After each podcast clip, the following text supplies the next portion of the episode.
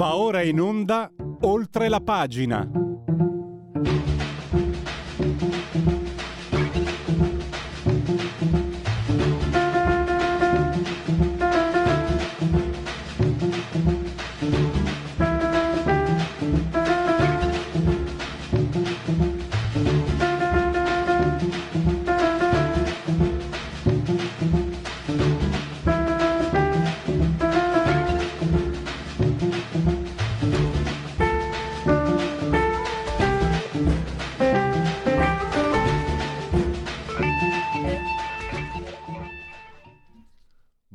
Tutte le destre, respinti gli attacchi dei negazionisti del clima, è stato fermato la, la richiesta di rinegoziare il, la Natural Restoration Law, l'inglese non è la mia lingua, e c'è stata quasi una prova di quello che potrebbe attenderci il prossimo anno, cioè eh, popolari PPE con i conservatori. Non ce l'hanno fatta e le sinistre esultano.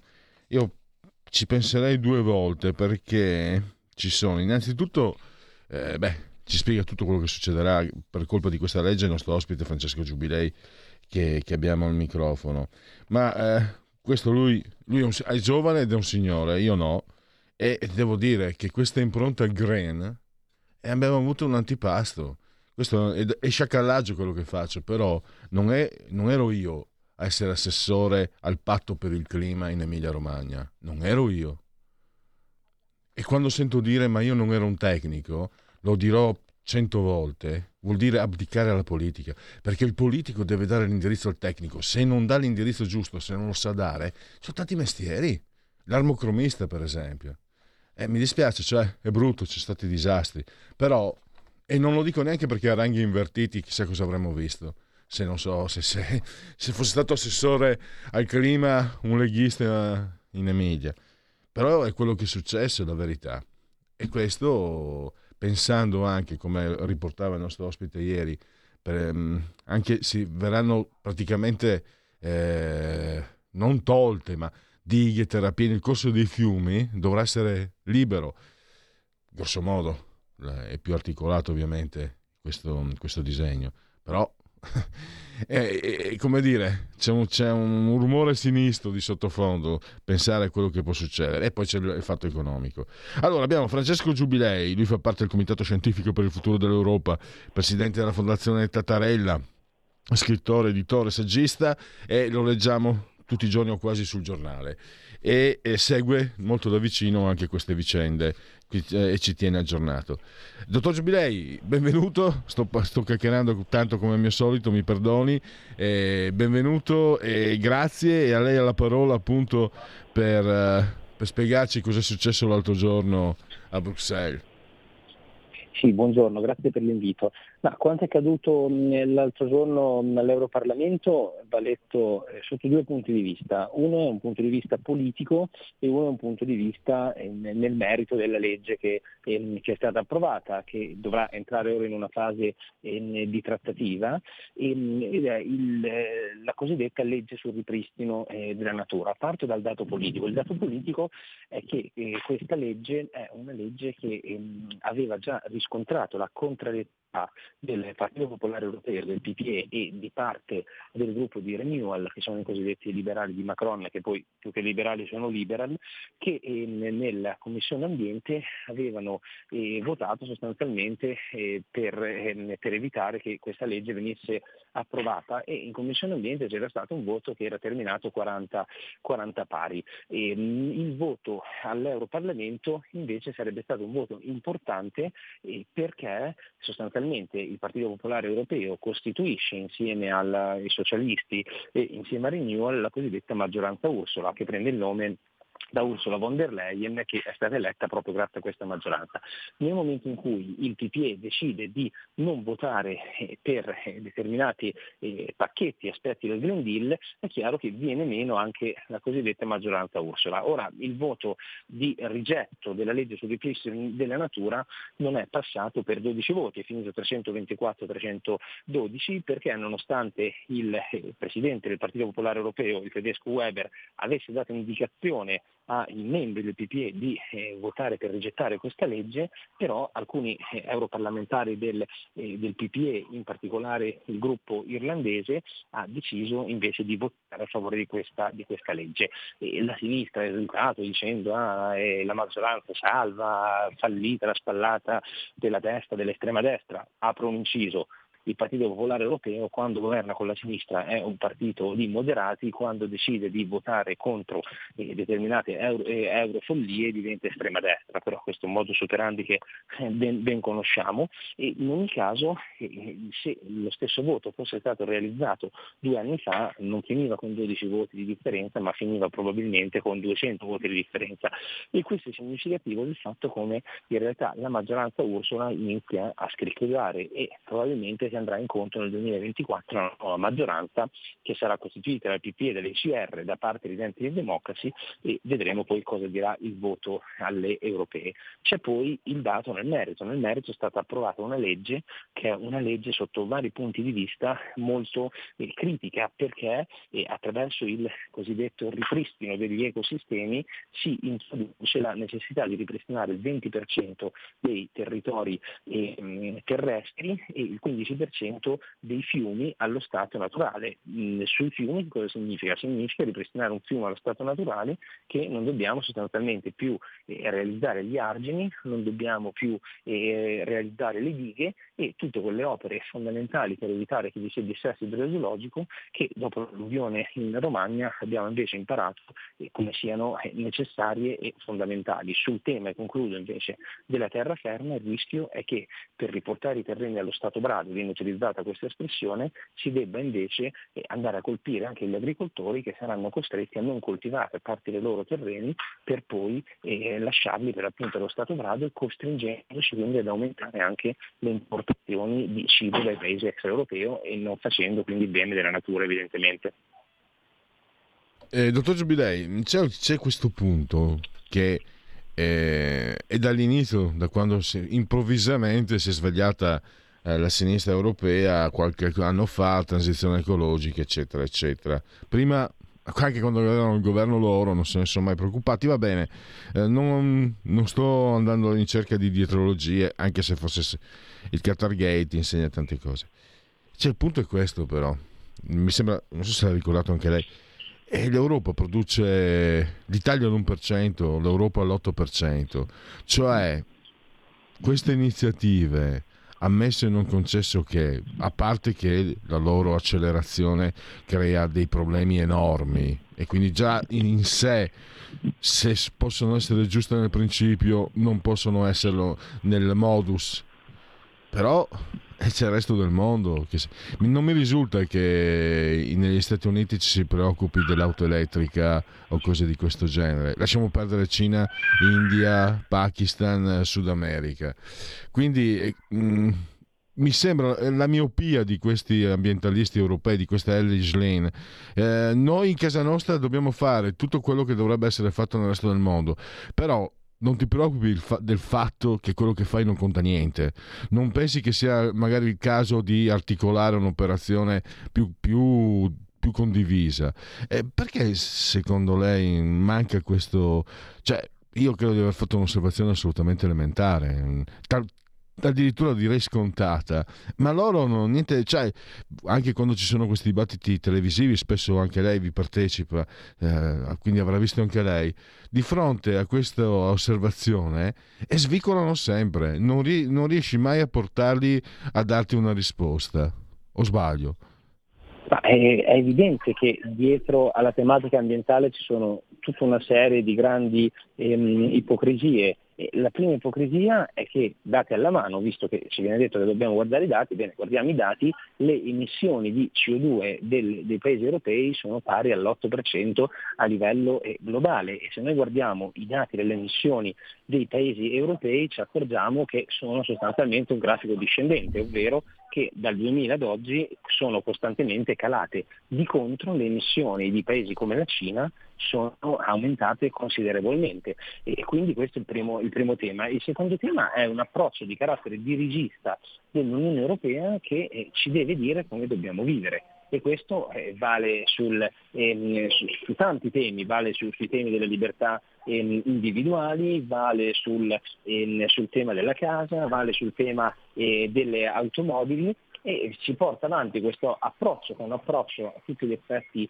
eh, dirigista, per cui eh, non è che ti viene detto benissimo, se vuoi comprare l'auto elettrica tu sei libero di farlo, puoi comprare l'auto elettrica, magari ti incentivo, però se tu vuoi comprare invece l'automobile con eh, i biocarburanti, che sono dei carburanti che inquinano meno rispetto ai carburanti tradizionali, puoi essere al tempo stesso libero di farlo. Se poi l'auto elettrica, come ci viene è davvero il, il, futuro, ci sarà una dinamica di mercato per cui le persone avranno una convenienza nel prendere l'auto elettrica e decideranno di prendere l'auto elettrica. Invece no, il ragionamento qual è? È sostanzialmente tu sei obbligato a prendere l'auto elettrica. Tu sul tema della casa non è che ti viene detto se vuoi ristrutturare casa tua e avere un efficientamento energetico e quindi avere dei vantaggi, sei liberissimo di farlo, se non hai le capacità economiche, le possibilità o la volontà di ristrutturare casa, invece no, non lo fare e, e, in quel caso loro ti dicono no, tu sei obbligato a ristrutturare casa tua, loro ti dicono tu sei obbligato a comportarti in un determinato modo. E questo è il grande problema dell'approccio del, dell'Unione Europea, cioè che è un approccio, peraltro contrario al, al, principio di sussidiarietà, che ci dice che l'ente più vicino al cittadino più è, è in realtà performante, e, e invece noi abbiamo una visione da parte di Bruxelles che impone dei comportamenti. Ecco, io credo che se non si riesce a risolvere questo approccio, questo cambio di approccio nei confronti dell'Unione Europea, eh, è chiaro che poi non si riesce a cascata, non si riescono a risolvere neanche le problematiche legate ai temi, eh, ai temi ambientali. E, e, questo vale poi soprattutto con la volontà di utilizzare l'ambiente come un, un qualcosa che eh, sia una scusa proprio per eh, giustificare determinati eh, comportamenti e azioni da parte dell'Unione Europea. Tanto, come ha scritto lei anche, questa, questa, legge comporterà una diminuzione della produzione alimentare europea, il che significa far arrivare cibi da paesi che non hanno gli stessi controlli generalmente, sto generalizzando, però l'indirizzo è quello, quindi mangeremo pe- meno e peggio. E un, un'ultima cosa, mh, mm, dottor Giubilei, le chiedo, il prossimo anno elezioni, tutto fa pensare che gli equilibri cambieranno. Me le chiedo, il cosiddetto deep state eh, in Europa, eh, tutto quello che si lavora, di, abbiamo visto il Qatargate insomma, anche per, per, per dire, eh, i mandarini eccetera, eh, quanto peso avranno per impedire che chi andrà al governo e a parte da parte nostra qui Radio Libertà auspicabilmente, ma anche facendo, prendendo terza posizione per quello che è l'indirizzo di sondaggi, voti eccetera, si andrà di orientamento centrodestra per semplificare.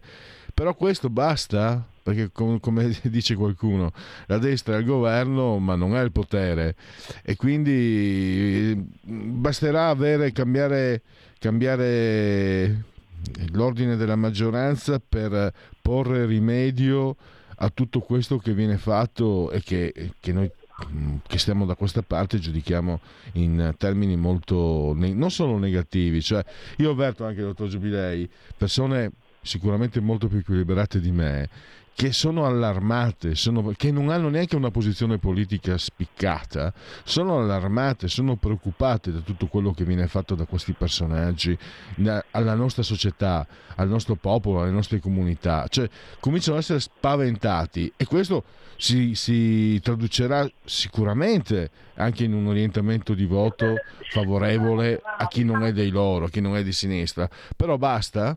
Può bastare, cioè, è chiaro che dobbiamo essere positivi, però bisogna, come si dice, eh, aspettati il meglio, e, ma preparati per il peggio. Eh, il problema di fondo è che ehm, anche nel momento in cui ehm, ci sarà un cambio di maggioranza, auspichiamo che eh, si vada in questa eh, direzione da un punto di vista politico all'interno dell'Europarlamento, però eh, rimane il tema del, dei funzionari, cioè rimane il tema della struttura europea e, e, questo è qualcosa che poi vale anche in Italia, cioè in Italia cosa accade molto spesso? Che quando nei comuni il centrodestra riesce, ehm, riesce a vincere, e poi si trova a dover governare in dei comuni in cui eh, puoi cambiare il sindaco, puoi cambiare gli assessori, ma se tutta la struttura del comune, tutti i funzionari, che sono poi quelle figure fondamentali per far passare eh, le carte, eh, per, per, approvare eh, nelle delibere, eccetera, sono stati messi lì negli anni dalla sinistra, eh, è chiaro che poi diventa molto spesso difficile governare. Lo stesso accade, eh, moltiplicato chiaramente in, in ampiezza, a livello europeo, per cui tu hai sostanzialmente tutta una struttura che è una struttura, che è quella dell'Unione Europea, che è una struttura eh, legata a eh, dei funzionari, eh, legata a delle figure che sono dei burocrati che molto spesso rallentano, bloccano eh, o hanno una visione di un certo tipo che è evidentemente antitetica a quella dei conservatori o di chi ha un approccio più identitario della società. Quindi il vero timore è questo, cioè il famoso spoil system andrebbe realizzato anche a livello europeo, non solo a livello nazionale. Siamo arrivati alla conclusione, io ringrazio davvero Francesco Giubilei e a risentirci presto. Grazie, grazie, presto, arrivederci. Segui la Lega è una trasmissione realizzata in convenzione con La Lega per Salvini Premier. Seguila, seguila la Lega prima che la Lega segua te alla Marciana, seguisca te alla Pellegrina e anche secondo sintassi. Sono sul sito legaonline.it, scritto legaonline.it, um, molte cose si possono fare, innanzitutto anche aggiornarsi, informarsi, eh, vi viene ricordato Pontida il 17 settembre, eh, una data a me molto cara, eh, tra le altre cose, ma quelli sono fatti miei. e vado avanti, vi viene ricordato il, ehm, il, la firma contro l'utero in affitto, cioè eh, far diventare l'utero in affitto eh, reato universale. E insisto molto perché vedevo Anch'io ho preso il vostro vizio, seguo questi orrendi talk, soprattutto quelli di Rete 4, per gli altri proprio, ovviamente, manco, manco mi sogno, ma sono uno più brutto dell'altro, sono eh, indegnità umana, secondo me, cioè, sono, ti, ti, ti insegnano a disimparare, disimpari anzi. E vedevo questi personaggi di sinistra e non, non puoi mica dire utero in affitto, sei un fascista aggressivo. Ehi, Ciccio, tu sei quello che mi hai dato dello xenofobo, mi hai dato del razzista mi hai dato del fascista, sono decenni che lo fai, sono decenni che pieghi il linguaggio per insultarmi, discriminarmi e offendermi. E, e quindi la gestazione per altri ficatela in quel posto, sarà sempre comunque utero in affitto, perché chi ha inventato, chi ha coniato questa definizione è un, è un, genio, è stato geniale, perché utero in affitto ti si fissa gestazione per altri, ma vai, ma vai, a parte che poi non so neanche di cosa, non so neanche perché io debba parlare, scusate, come, ce l'ho come stesso, è una cosa per ricchi. Non ci sono omosessuali poveri che si preoccupino dell'utero in affitto perché non hanno i soldi per poterselo permettere. Quindi è una cosa per ricchi e io non sono ricco, non sono di stirpe ricca, la maggior parte di voi che siete all'ascolto non siete ricchi, quindi andiamo avanti. Iscrivetevi alla Lega, per esempio. È molto facile, si versano 10 euro tramite PayPal, PayPal, PayPal, anche senza vi sia la necessità che siate iscritti a PayPal, PayPal, PayPal.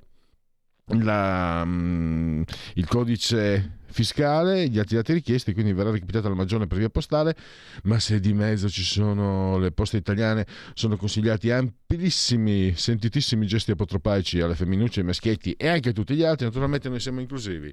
La tessera Lega Salvini Premier, il gesto di autodeterminazione civica, mi raccomando, il 2 per 1000, scrivi D43 nella tua dichiarazione dei redditi. Eh, sapete, i soldi che lo Stato vorrebbe tenersi per sé, ma sono nostri, non li possiamo non possiamo mettercene in tasca, ma possiamo dire allo Stato fai così. In questo caso l'indirizzo è politico, cioè per la Lega il D43 D di Domodossola 4 le stagioni, il numero perfetto, no, il numero perfetto è il 3, 4 i Cavalieri dell'Apocalisse, eccetera, eccetera, le apparizioni radio-televisive degli, dei protagonisti della Lega, i politici. Partiamo da, eh, vediamo, scusate, Venerdì, oggi 17.15, il loro parlamentare Marco Zani, Economia Sky TG 24. Domani, nel cuore della notte, alle 7.35 del mattino, Marco Campomenosi, Rai Radio 1, alle 7.35. Eh, do, sempre il cuore della notte, 8 del mattino, il sottosegretario al lavoro Claudio Durigon Omnibus alle 7. Domani prima serata 20 e 30 controcorrente con un altro europarlamentare a noi molto caro Antonio Maria Rinaldi alle 20 e 30 Rete 4 domenica alle 11 ora presta perché vi parla agenda Sky TG 24 con il vicepresidente del Senato Gianmarco Centinaio e direi che per seguire la Lega Sassofì Segui la Lega è una trasmissione realizzata in convenzione con La Lega per Salvini Premier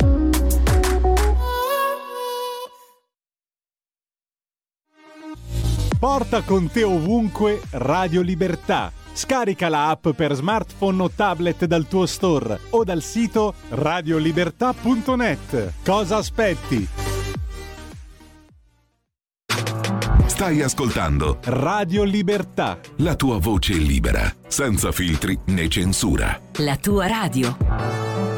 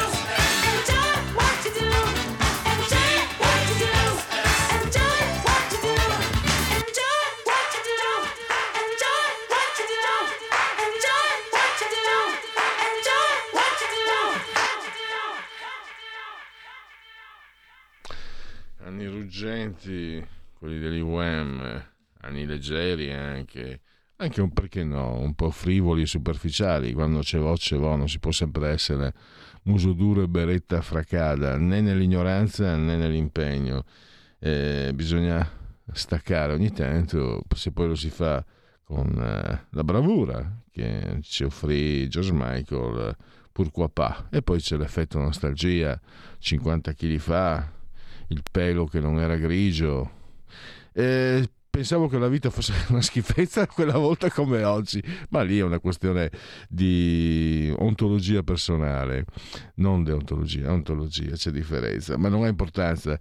Gli UM aiutavano a, con la loro leggerezza appunto a evitare quel muso duro beretta fracada esistenziale che può pervadere alcuni di noi. Io, gli altri non lo so, non posso parlare.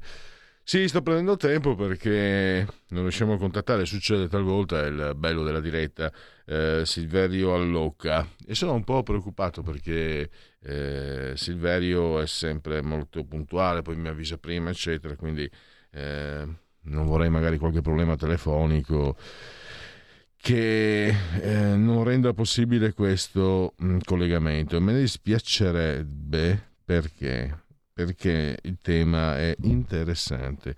Siamo tutti eh, con gli occhi rivolti ovviamente all'Ucraina, ma attenzione perché c'è un luogo in Europa, nel cuore dell'Europa, come dicono quelli bravi, che già più di vent'anni fa è stato teatro, o ben oltre vent'anni fa, di disastri, il Kosovo.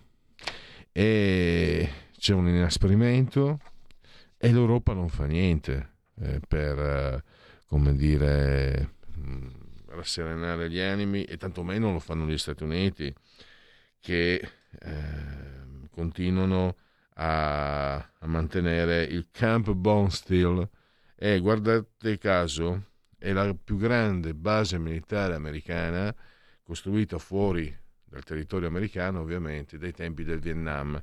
E guarda caso è una base che si trova in una posizione geografica strategica per controllare il passaggio di gas e degli energetici.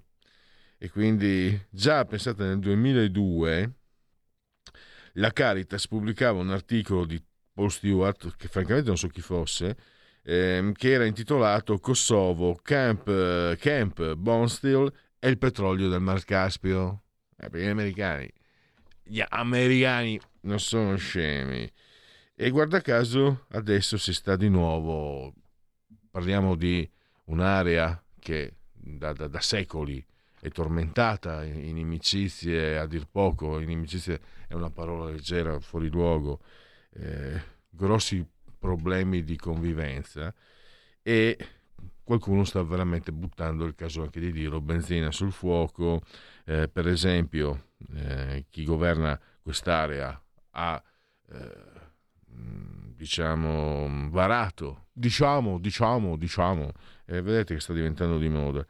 Eh, ha varato una costituzione che tende molto molto laica. Sapete che c'è la presenza del, del coloro che hanno religione islamica, eccetera, eccetera, molto articolato e complesso, non sono neanche io in grado, cioè, neanche io, non sono in grado, ci vorrebbe probabilmente una settimana per capire tutte le varie contrapposizioni, ma come ci spiega Allocca in questo bellissimo um, eh, reportage, questa ricostruzione eh, tratta dalle pagine di OCS.report, eh, una, è stata varata una Costituzione che ha un indirizzo laico rispetto delle differenze anche eh, religiose. E, e quindi ci sarebbe la volontà dei governanti di appianare ma invece eh, non è così per coloro che invece eh, non sono dell'area ma hanno degli interessi magari anche non confessabili. Detto gli americani, il Mar Caspio, il petrolio e quando il presidente del Kosovo, eh, scusate, della Serbia ha chiesto di poter dispiegare mille militari serbi nel nord del Kosovo, eh, ha risposto è una questione credo anche di, di, influenza di area, la ministra degli esteri Annalena Barbok, una verde, quindi già lì incrociamo le dita, e ha difeso invece il governo del Kosovo, quello di Pristina, eh, che lo ha lodato perché avevano inviato le elezioni amministrative proprio per evitare eh, ulteriori frizioni. Non è un intervento molto saggio quello di Annalena Baerbock che sta buttando via tutto il capitale che aveva messo insieme con uh, il Green Deal, le gretine, eccetera, eccetera. E questo potrebbe diventare quindi un'area incandescente. La Serbia da, da sempre ha legami stretti con la Russia, però la Serbia sta spingendo per entrare nell'Unione Europea e quindi questo potrebbe anche cambiare gli equilibri in Ucraina. Mi sto veramente sto facendo lo slalom in un discorso di, di geopolitica che è complesso e che appunto eh, speravo fosse Silverio Allocca a, a, spiegare. Io non sono in grado, quindi non ci penso io, casomai eh, lo, lo, torneremo a sentire più avanti perché se adesso ho avuto delle, dei problemi non, eh, non, riusciamo appunto a sentirlo e quindi direi non so se c'è condivisione togliamola Federico e andiamo avanti con eh, il, normale sviluppo delle nostre allora, ho due sondaggi belli belli ciccioni allora Osservatorio Italia eh, realizzato da Quorum, committente Sky TG24. Allora, questo è... Quanto si fida? Eh, allora, gli italiani, il popolo, certe volte ti viene voglia di stare dalla parte, dall'altra parte. Gli italiani si fidano di mister Uranio Impoverito, eh, 65, 65 italiani su, su 100 si fidano di Sergio Mattarella. Giorgia Meloni 42, Giuseppe Conte 36, Ellis Len 26, Matteo Salvini 25, Carlo Calenda 16, Matteo Renzi 13. È vero che il committente Sky, quindi siamo orientativamente siamo di sinistra, verso la sinistra, però ehm, pensate quante persone comunque ci devono essere anche che la pensano in, questi, in questa maniera. Potrebbe allora tutti gli elettori eh, il, la proposta di riforma fiscale allora tutti gli elettori la vedono in modo positivo il 35, negativo il 35 non sa il 30. Qual è il tratto che giudica più positivamente della riforma fiscale? Abbiamo eh, il passaggio degli scaglioni IRPEF da 4 a 3, la vede eh, positivamente eh, il, il 9 L'abbassamento delle aliquote IRPEF il 29 la vede positivamente, l'abolizione dell'IRAP l'8%, l'introduzione del, del, di un'aliquota IRES agevolata il 19% positivo, 17% nessuno di questi è un elemento positivo e non sa il 18%. Qual è se c'è il tratto che giudica più negativamente, sempre tra quelli elencati? Abbiamo passaggio degli scaglioni IRPEF eh, negativo 4, abbassamento delle aliquote 9, abolizione dell'IRAP 8, introduzione dell'aliquota IRES agevolata 11, nessuno di questi è un elemento negativo per il 24. Uh, eh, vediamo. Allora qui si insiste ancora su IRPEF, eccetera, quindi noi andiamo avanti. Eh, il salario minimo. Lei è favorevole o contrario? Favorevoli? Beh, questa è anche una domanda. Eh, chi non sarebbe favorevole ad avere il salario minimo? 75, contrari 18, non sa il 7. Poi però vai a vedere eh, chi non sarebbe favorevole a questo, quello e quell'altro. E poi sapendo che scopri che l'erbavoglio cresce solo nei giardini del re e devi pensare al possibile. Eh, per quale motivo lei è favorevole? Garantirebbe un reddito dignitoso il 36, ridurrebbe le diseguaglianze il 11, migliorerebbe la qualità della vita dei lavoratori il 21, stimolerebbe i consumi il 6. Per quale motivo è contrario? Renderebbe almeno in alcuni casi troppo alto il costo del lavoro, il 3, ridurrebbe l'occupazione il 4, aumenterebbe l'inflazione il 5, aumenterebbe il costo di alcuni beni e servizi il 4, non sa il 2. E quanto ammonterebbe secondo lei eh, il salario minimo? Indichi la cifra lorda all'ora, meno di 10 per il 12%, 10 eh, per il 17%, tra il 10 e il 12 sempre l'ordi il 15%, oltre il 12 23%, non sa il 33% in porto medio 12,40. Le opposizioni hanno presentato una proposta di salario minimo eh, a 9 euro lordi all'ora. Secondo lei è una cifra corretta? Sì per il 38, no è troppo alta per il 9, no è troppo bassa il 48. Ed ecco finalmente le partite, le, partite, i partiti. Fratelli d'Italia 29,7, PD 19,8, 5 Stelle 15,7, Lega 8,5.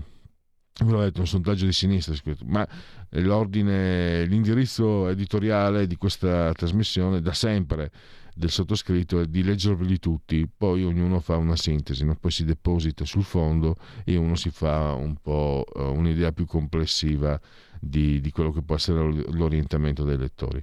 Forza Italia 6 e quindi questo lo possiamo chiudere. Ne passiamo un altro. Se vuole, eh, eccoci qua.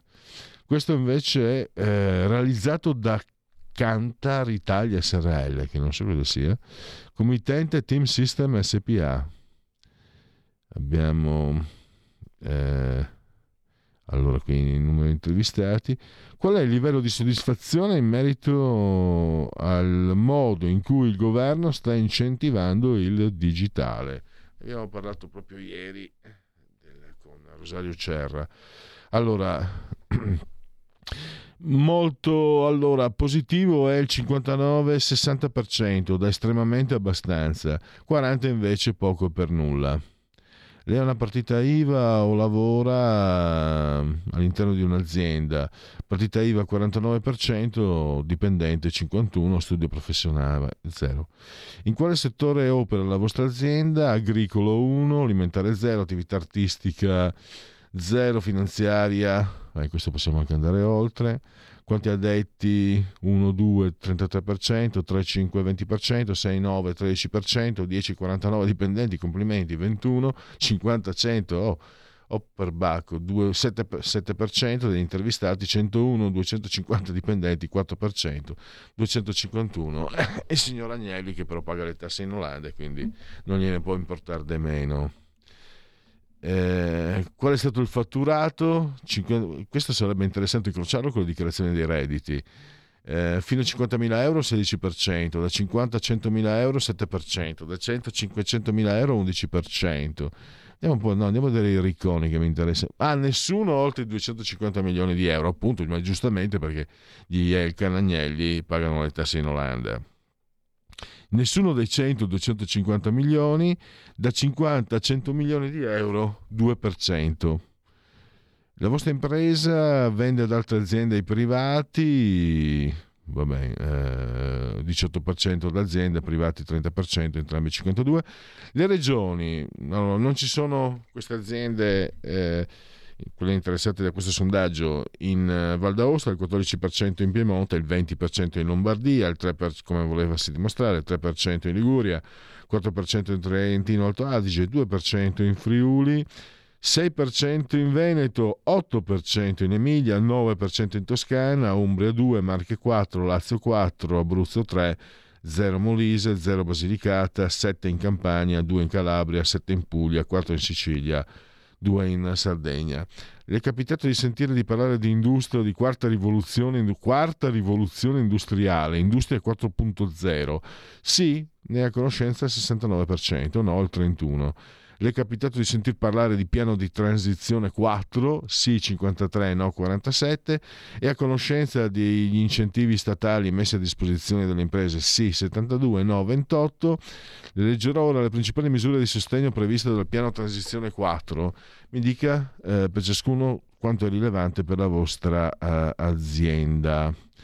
B81, quindi siamo all'interno del PNRR, immagino. Investimenti in beni strumentali, estremamente importante, eh, 11, molto 27, abbastanza 37, poco 20, nulla 6. B8 2, investimenti in beni strumentali immateriali, quindi software. eh, stiamo sempre parlando di, di, digitale. Molto importanti 8, molto 28, abbastanza 37, poco 18, nulla 9. B83 attività di ricerca e sviluppo, estremamente 5, molto 16, abbastanza 26, poco 34, nulla 19. Attività di innovazione tecnologica, estremamente 8, molto 26, abbastanza 39, poco 19, nulla 8 c'è quella abbastanza che può dire nulla, tutto e niente. Attività di design, la B8-5, eh, estremamente importante 4, molto 15, abbastanza 26, poco 28, nulla 27. B8-6, investimenti in beni che realizzano obiettivi di transizione ecologica.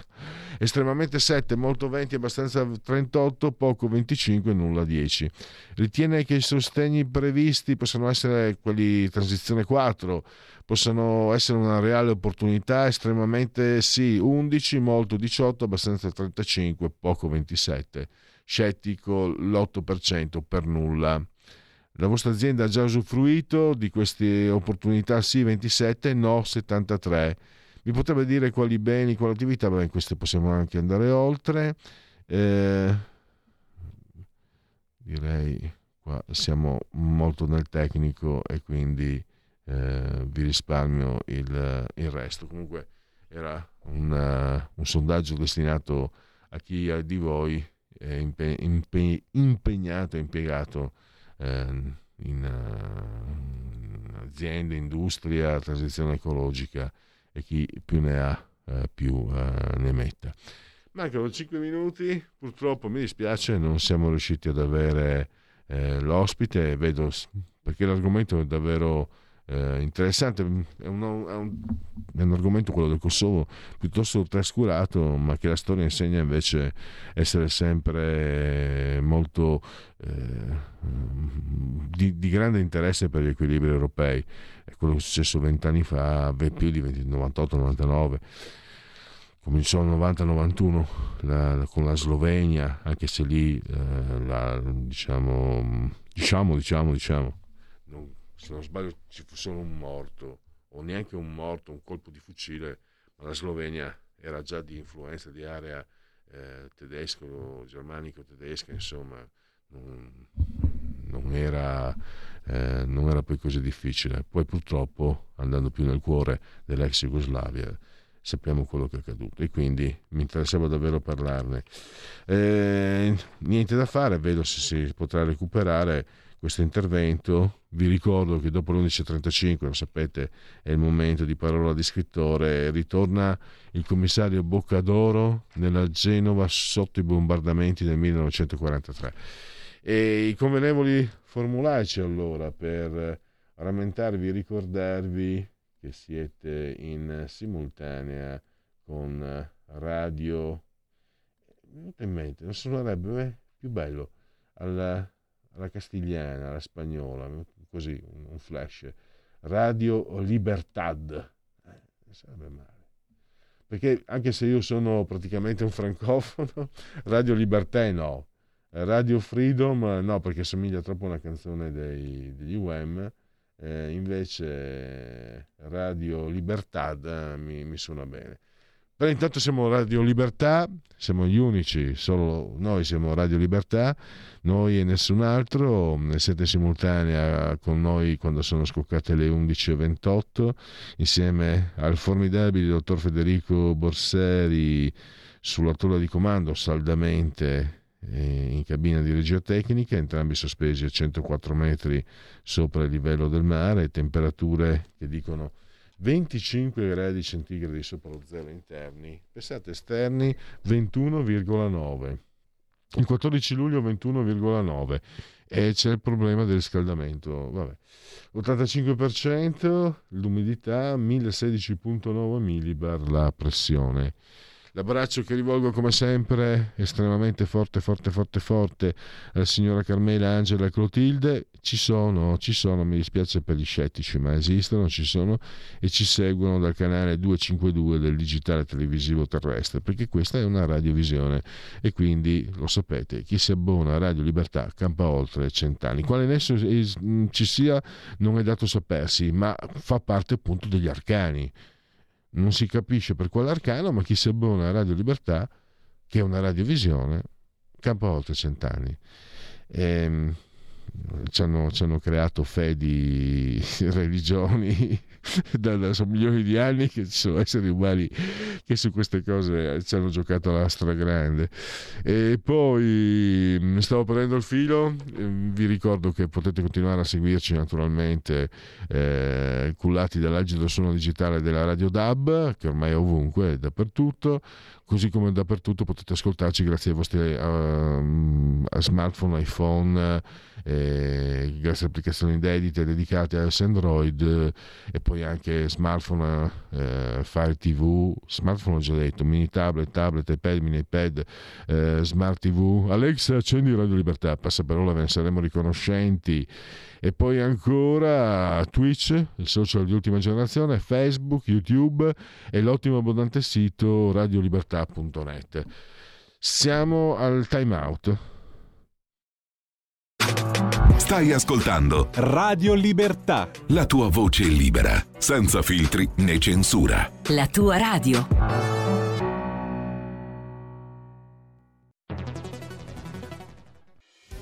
Quotidiano di Sicilia, il quotidiano d'Italia, l'informazione che ribalta i luoghi comuni, una vera visione dei fatti, l'Italia vista da sud. Ogni siciliano che vive in Italia e nel mondo è una risorsa è protagonista della crescita della nostra nazione.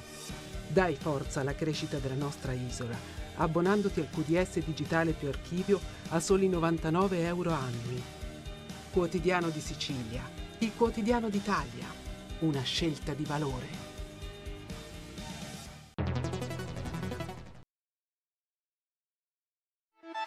Stai ascoltando Radio Libertà, la tua voce libera senza filtri né censure, la tua radio.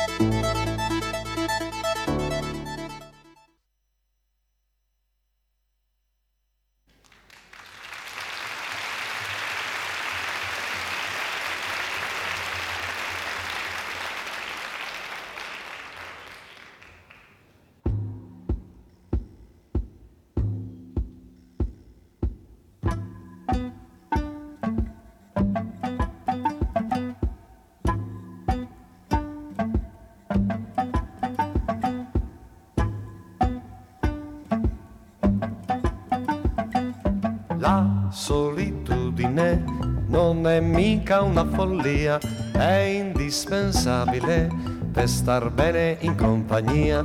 La solitudine non è mica una follia, è indispensabile per star bene in compagnia. La solitudine non è mica una follia, è indispensabile per star bene in compagnia. Uno c'ha tante idee ma di modi di stare insieme ce n'è solo due. C'è chi vive in piccole comuni o in tribù, la famiglia o il rapporto di coppia c'è già nei capitoli precedenti, ormai non se ne può più. La solitudine non è mica una follia, è indispensabile per star bene in compagnia. Uno fa quel che può per poter conquistare gli altri castrandosi un po'. C'è chi ama, fa sfoggio di bontà, ma non è lui, è il suo modo di farsi accettare di più, anche a costo di scordarsi di sé, ma non basta mai la solitudine, non è mica una follia, è indispensabile per star bene in compagnia. Certo, vivendo insieme, se chiedi aiuto quando sei disperato e non sopporti, puoi appoggiarti.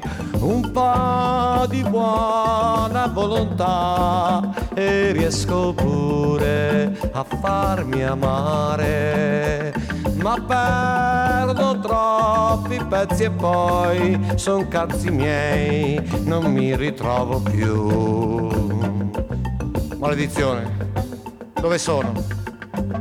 Eccoli lì, eccoli lì che se li mangiano i miei pezzi, cannibali.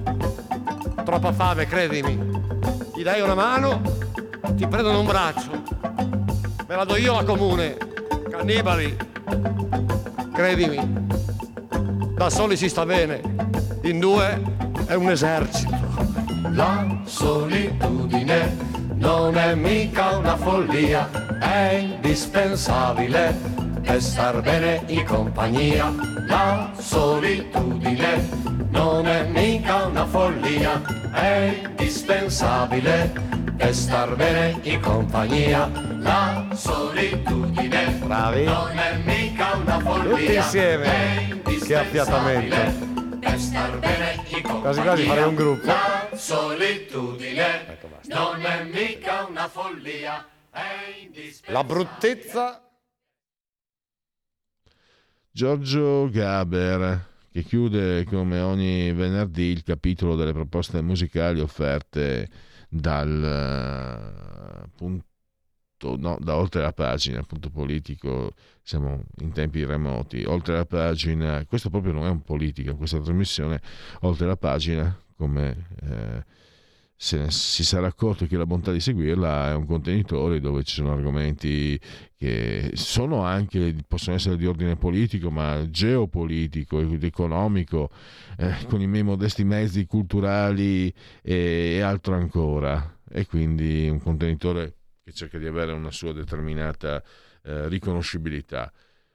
Tra i punti di riconoscibilità, tra i momenti di riconoscibilità, sicuramente la rubrica del venerdì, rubrica Parola di scrittore, lo sapete che eh, si avvale della collaborazione imprescindibile di Patrizia eh, Gallini. E oggi abbiamo un ritorno. Ritorna lui ritorna per la sesta volta in libreria Francesco Boccadoro protagonista di Delitto alla commenda di Pre il commissario Boccadoro indaga. Genova luglio 1943 Fratelli Fregli Editori, collana Super Noir, 16 euro, 210 pagine. Quindi il libro l'abbiamo presentato e adesso è il momento dell'autore, mh, Armando Damaro, che abbiamo in collegamento telefonico. Benvenuto Armando, Ecco. bentornato anzi. Grazie, grazie per l'invito, per Luigi e un saluto a tutti i radioascoltatori. È sempre un E par- piacere. E partiamo, ti ringrazio, eh, eh, partiamo da questo dato, quello che mi riguarda è, è un po' ormai, cioè, comincia a avere eh, il, il suo, il suo archivio, questa trasmissione, e, e comincio ad- a, confrontarmi anche con autori che hanno portato in libreria 2, 3, 5, 6, addirittura una scrittrice 18 volte, lo stesso protagonista. E questo continua però a, a incuriosirmi sempre alla stessa maniera. Che rapporto si crea tra eh, voi che li create questi personaggi questi personaggi che vanno da soli in, in libreria per conto loro, anche online, eh, li- ovviamente li potete comprare questi libri. Cioè, Francesco Boccadoro, eh, chi è Francesco Boccadoro per Armando Damaro? Allora, vabbè, Francesco Boccadoro nel, nel libro è un ligio funzionario di polizia che ahimè per lui, eh, perché ha molti scrupoli di coscienza, ha iniziato a agire nei libri miei dal 1938 e qua come dicevi tu siamo al sesto capitolo e più e via via che si va avanti in questo periodo storico via via aumentano le sue difficoltà. Eh, è un, un personaggio che amo molto perché a differenza del personaggio precedente a cui avevo dedicato sette volumi, questo, questo, sua moglie e i suoi figli, perché sono tutti protagonisti, sono in qualche maniera ricalcati da, da persone, da parenti, eh, da persone a cui ho voluto o voglio bene, perché eh, in qualche maniera lui è ricalcato su mio nonno che era un funzionario dello Stato, eh, la moglie, eh, lui di origine napoletana, mia la, la- sua moglie ligure e i tre figli in qualche maniera che hanno i nomi dei miei figli, in realtà sono mia mamma, mia zia, mio zio. Per cui eh, ho anche facilità ed empatia nel descriverli nei libri. Eh, ecco, e quindi è, una- è uno di casa. Ecco, È uno, di, ca- è uno di casa che, come dicevi tu, come tante volte capita, cammina un po' con le sue gambe, ingabbiato in qualche maniera, sia dal suo lavoro che dal periodo storico in cui l'ho inserito. Perché eh, diciamo così nei miei libri c'è un po' la, una storia gialla o noara, come vuoi definirla, eh, all'interno della storia della S maiuscola che io descrivo dopo aver fatto anche lunghe ricerche perché si muova no, i personaggi in un, diciamo, in un ambiente, in una Genova o in una Calice Ligure, dove, sono, dove appunto la famiglia di Bucadoro è sfollata, mentre lui è rimasto appunto nel capoluogo Ligure, e eh, credibile, eh, anche nella, nell'indicazione che si dei tram che ogni qualche volta prende o dei, dei film che vanno a vedere al cinema, o delle, delle, delle, canzoni che vengono trasmesse alla radio, ma nella storia vera. In questo, in questo, caso siamo appunto, come tu hai anticipato, nel luglio del 43, precisamente la storia inizia il 25 luglio, per cui quando alla, alla sera tardi, poco prima delle 23,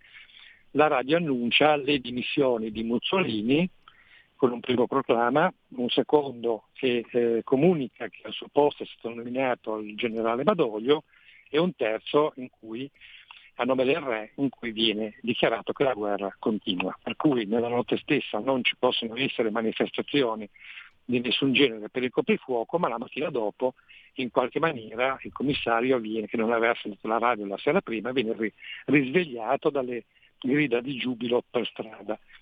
Eh, perché la gente pensa appunto che oltre al fascismo, oltre alla caduta del fascismo, eh, sarà imminente anche la fine della guerra. In realtà non sarà così, aspetta, agli italiani aspetta un periodo ancora peggiore perché il governo Badoglio fa delle misure straordinarie ancora più restrittive, e la polizia viene immediatamente militarizzata così come le camicie nere e l'ordine è sparare su chi manifesta in maniera più o meno pacifica perché in realtà ci sono anche molti regolamenti di conti in tutte le città d'Italia, specialmente a nord, e Boccadoro all'inizio del libro cerca di evitare questi atti di giustizia sommaria, fino a quando ci sarà un omicidio di un, di un macellaio appunto nei pressi della commenda di Pre, che penso che anche non genovesi conoscano, e eh, inizia l'indagine pensando a una vendetta per una spiata nei confronti della polizia o una vendetta nei confronti di, di, di, di quello che poteva essere considerato un fascista e da qua dipartono eh, le indagini di, di, di Boccadoro appunto. Quindi indagini che partono in un'Italia che sta andando purtroppo molto velocemente verso la guerra civile. Eh, eh sì, possiamo, sì, sì. possiamo, dire un periodo che, che ha lasciato un'eredità che, che, viviamo ancora adesso, insomma, non voglio buttarlo eh, in politica, però... Anzi, sai cosa ti dico, ne approfitto? Che certo, io parlo per me adesso, no? perché questa sei Sì. la Radio Padania, io per tanti anni mi sono occupato di politica. Sai quando si parla Sì. di 25 aprile, quando si parla... La buttiamo sempre in politica, no? Poi sai, noi siamo schierati, eccetera. E però, ascoltando la tua ricostruzione molto, molto asciutta, molto laica, e lì non è stato solo... perché poi io mm, no, non c'ero quando, quando è avvenuta la guerra Sì. civile, però mm, ho sentito i racconti, ho sentito i ricordi, ho sentito, ho sentito sai cosa Armando? Ti dico, i silenzi, i silenzi. Sì. E lì, e lì non è la politica, lì si è scatenato l'inferno di, uno con- di, di tutti contro tutti, vendette Sì, tra fratelli, sì, sì, tra fratelli. Sì. E quindi, quindi lì si è scavato un solco che la politica in qualche modo adesso magari si trova a governare in qualche maniera, ma lì si è scavato un solco eh, nella società, nella- nella- tra, tra gli esseri umani, tra le famiglie, eh, tra i gruppi sociali anche se vogliamo. Come, come si muove Boccadoro? Cerca di essere eh, necessariamente anche lui è, è un, è un uomo di legge, cerca di...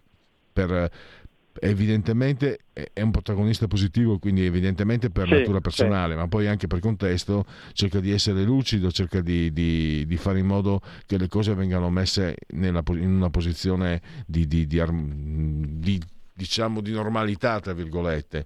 Sì, la normalità è impossibile in quel periodo, però Eh beh, sì, cerca hai di evitare appunto atti di giustizia sommaria, quelli descritti all'interno del libro, i tentativi di giustizia sommaria o eh, gli omicidi veri e propri, tutti quelli indicati sono reali. e in alcuni casi si è sovrapposto appunto al Boccadoro che interviene, però comunque tutto, tutto quello che è descritto all'interno del libro di, di storico anche di fatti che sono accaduti per strada, sono tutti, sono tutti reali, tutti presi dalla cronaca, ho fatto lunghe ricerche e poi parallelamente alla storia che si sviluppa in Genova e anche in Callice Ligure dove ripeto è sforata la sua famiglia, la moglie e i tre figli da, da, dai genitori della moglie di Boccadoro, eh, comunque ci sono delle brevi, spero non noiose, così mi hanno detto che non sono noiose, puntate anche in altri luoghi sia in Italia, prioritariamente a Ponza dove è stato portato Mussolini, un Mussolini ormai molto, molto poco fiducioso del, del suo futuro e, e anche, anche questo, anche i suoi pensieri li ho trovati in una, in una, sua intervista che aveva rilasciato durante la, la Repubblica di Salò e poi pubblicata a posto nel 1948, così come in altri luoghi, a Londra dove Churchill lo condanna a morte, eh, in Germania dove Hitler è in pena per lui vuole, tenta in tutti i modi di, di, di individuare dov'è per farlo liberare, e, e, anche in Sicilia dove gli americani sono sbarcati da un paio di settimane e dove comunque anche loro non si limitano nei crimini nei confronti della popolazione.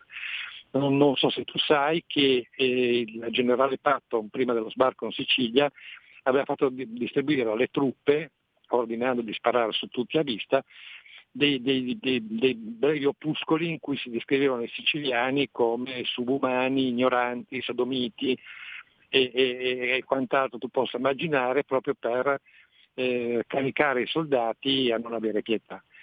Eh, cose che, di cui di solito non si parla e tornando a quello che dicevi tu, eh, tutti i, i, guai probabilmente politici attuali sono dovuti al fatto di una mancata pacificazione dopo la guerra non c'è stata una, pacificazione, eh, perché così si è voluto, perché in campo internazionale eh, con i due blocchi contrapposti a, a, ovest e a est che si era venuto a creare, non si volevano appunto eh, creare processi o quant'altro, come tu sai ci, stata, ci sono state anche due amnistie, hanno, con i quali sono stati graziati sia chi ha commesso dei crimini a destra chi, e anche chi l'ha commesso a sinistra e, e, da quel momento in poi tutti i fatti sono stati narrati eh, specialmente da una parte in maniera piuttosto uniforme, a senso unico e senza voler appunto fare i conti col passato.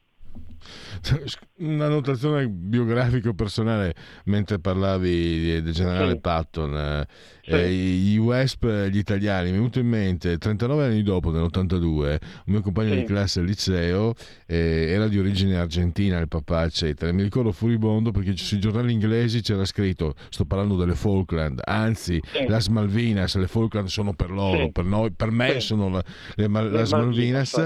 Scrivevano nell'82 giornali inglesi che gli argentini sì. erano assassini come gli spagnoli e ladri vigliacchi come gli italiani nell'82. Eh, eh, no, voglio dire, non ha cambiato molto come vedi, per cui, per Ma cui so che purtroppo è così. Mi... Eh so che anche Donald Trump uh, ha un grande disprezzo per gli italiani, li considera ancora peggio dei messicani, dei latini, quindi...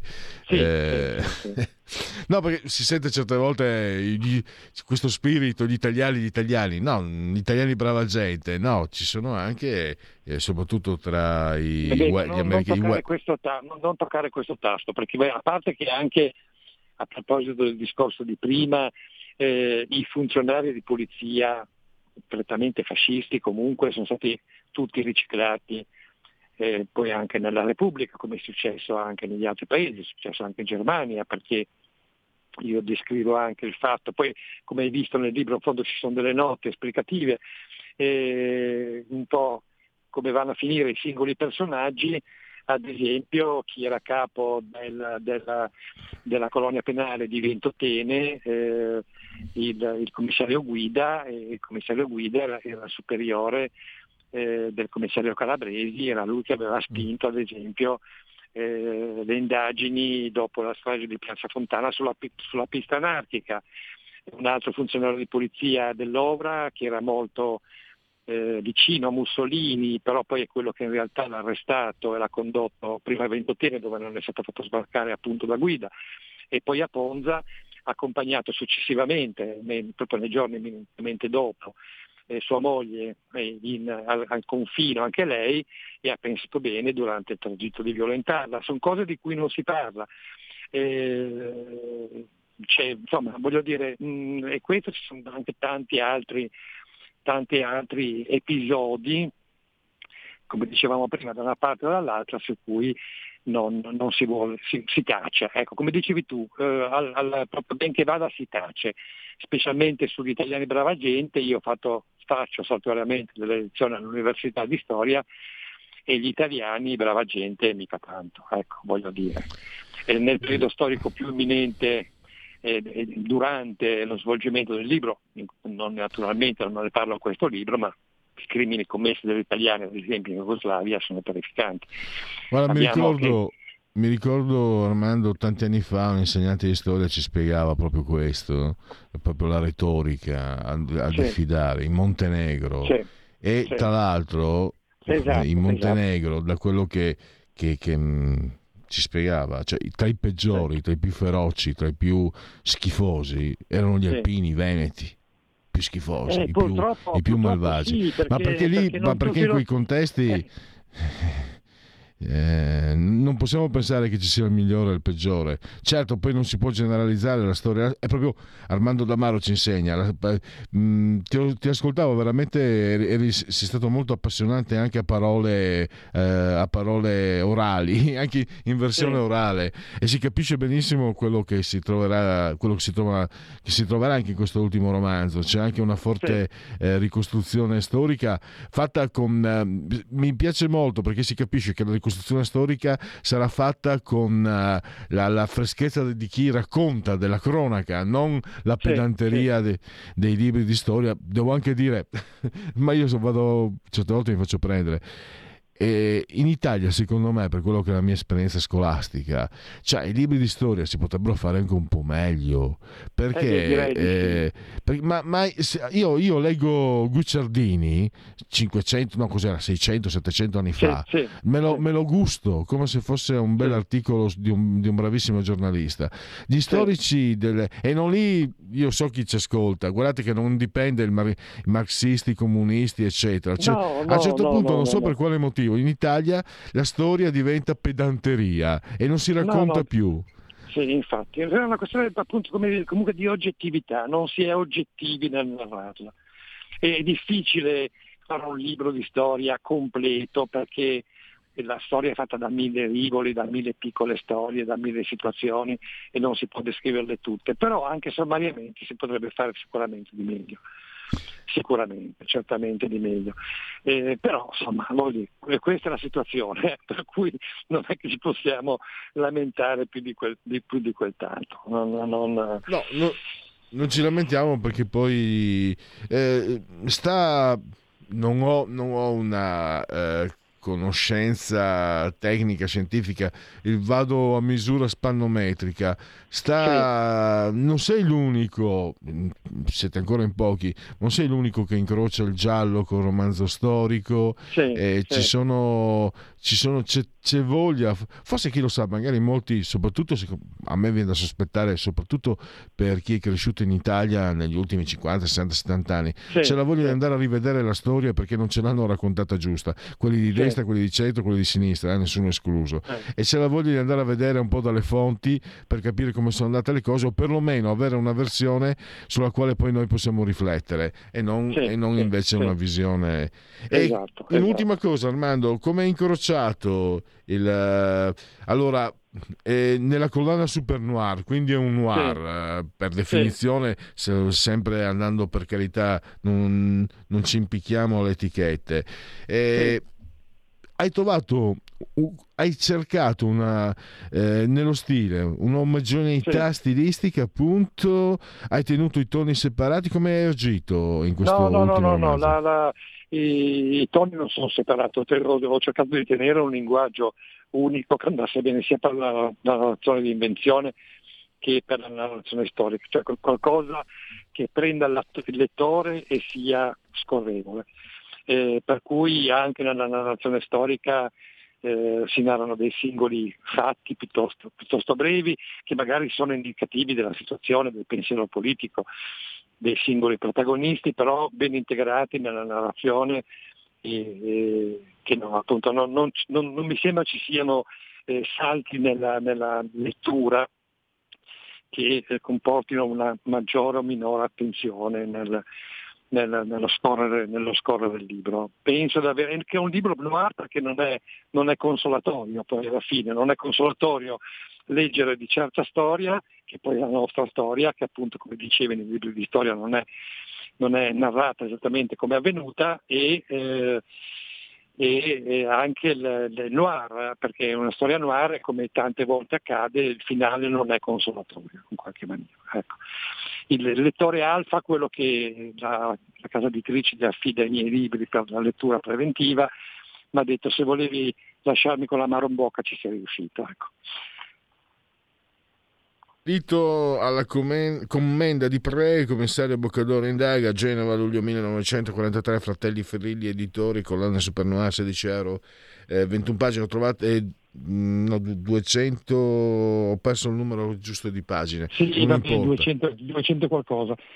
Sono tutte quando, una più interessante dell'altra, l'ho trovata eh, nelle librerie e naturalmente anche disponibile online. L'autore Armando Damaro, abbiamo avuto il piacere del suo ritorno e ormai c'è un settimo Boccadoro o c'è qualcos'altro che, che, no, che c'è un settimo, no, no, c'è un settimo Boccadoro, ancora più spesso come argomento perché si parlerà dei primi attentati gappisti e la, l'altra novità, il primo della serie, eh, a febbraio, se non vado errato, sarà in edicola a prezzo ridotto con eh, il ah. gruppo RCS, cioè con, con Corriere della Sera, con la Gazzetta dello Sport per la precisione.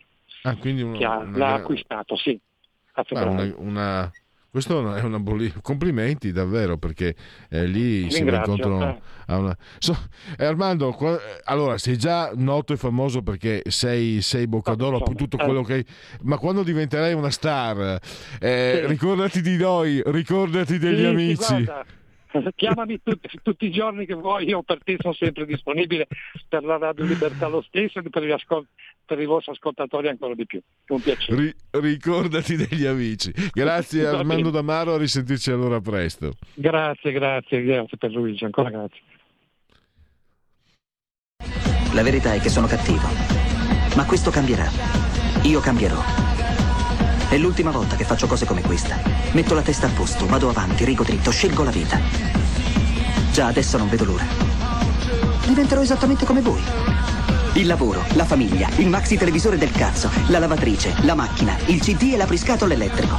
Buona salute, colesterolo basso, polizza vita, mutuo, prima casa, moda casual, valigie, salottoli tre pezzi, fai da te, telequiz, schifezze nella pancia, figli, a spasso nel parco, orario d'ufficio, bravo a golf, l'auto lavata, tanti maglioni, Natale in famiglia, pensione privata, esenzione fiscale, tirando avanti, lontano dai guai, in attesa del giorno in cui morirai genetriaci, ricorrenze e commemorazioni del vigesimo sesto giorno di Messidoro, mese del calendario repubblicano, per tutti è un venerdì Vinas 14 di luglio, anno domini 2023-2023 che dir si voglia, il 14 luglio diventa ufficialmente il giorno della festa nazionale francese.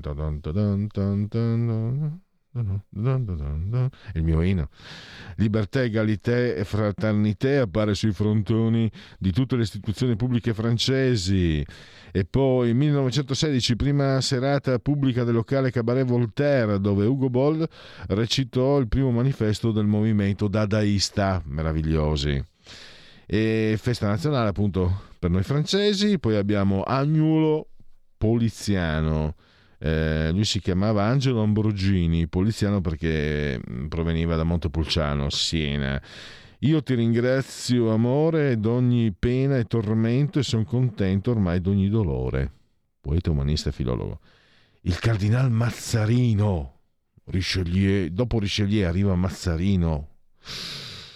Luigi XIV tratta ogni amico come futuro nemico era abruzzese di origine. E qui abbiamo un gigante assoluto, robe da, da trip, eh, da sindrome di Stendhal, no, perché mh, eh, c'è una carnalità eh, troppo moderna in Gustav Klimt, un grande, un grande critico, ma era anche uno scrittore veramente eccellente, Emilio Cecchi. Chi si trova presto si perde, perché la vita è soltanto nel cercarsi. Scipio Slataper, scrittore triestino militare morto nella prima guerra mondiale. Eh, voi non sapete come un ragazzo, obbedendo, possa costringere i genitori a fare quello che gli vuole. Le grandi forme di Gino Boccassile, un, un collega praticamente di, di tuo nonno Federico, perché è stato un grandissimo illustratore Boccassile, il nonno di, di, di Federico, mamma mia,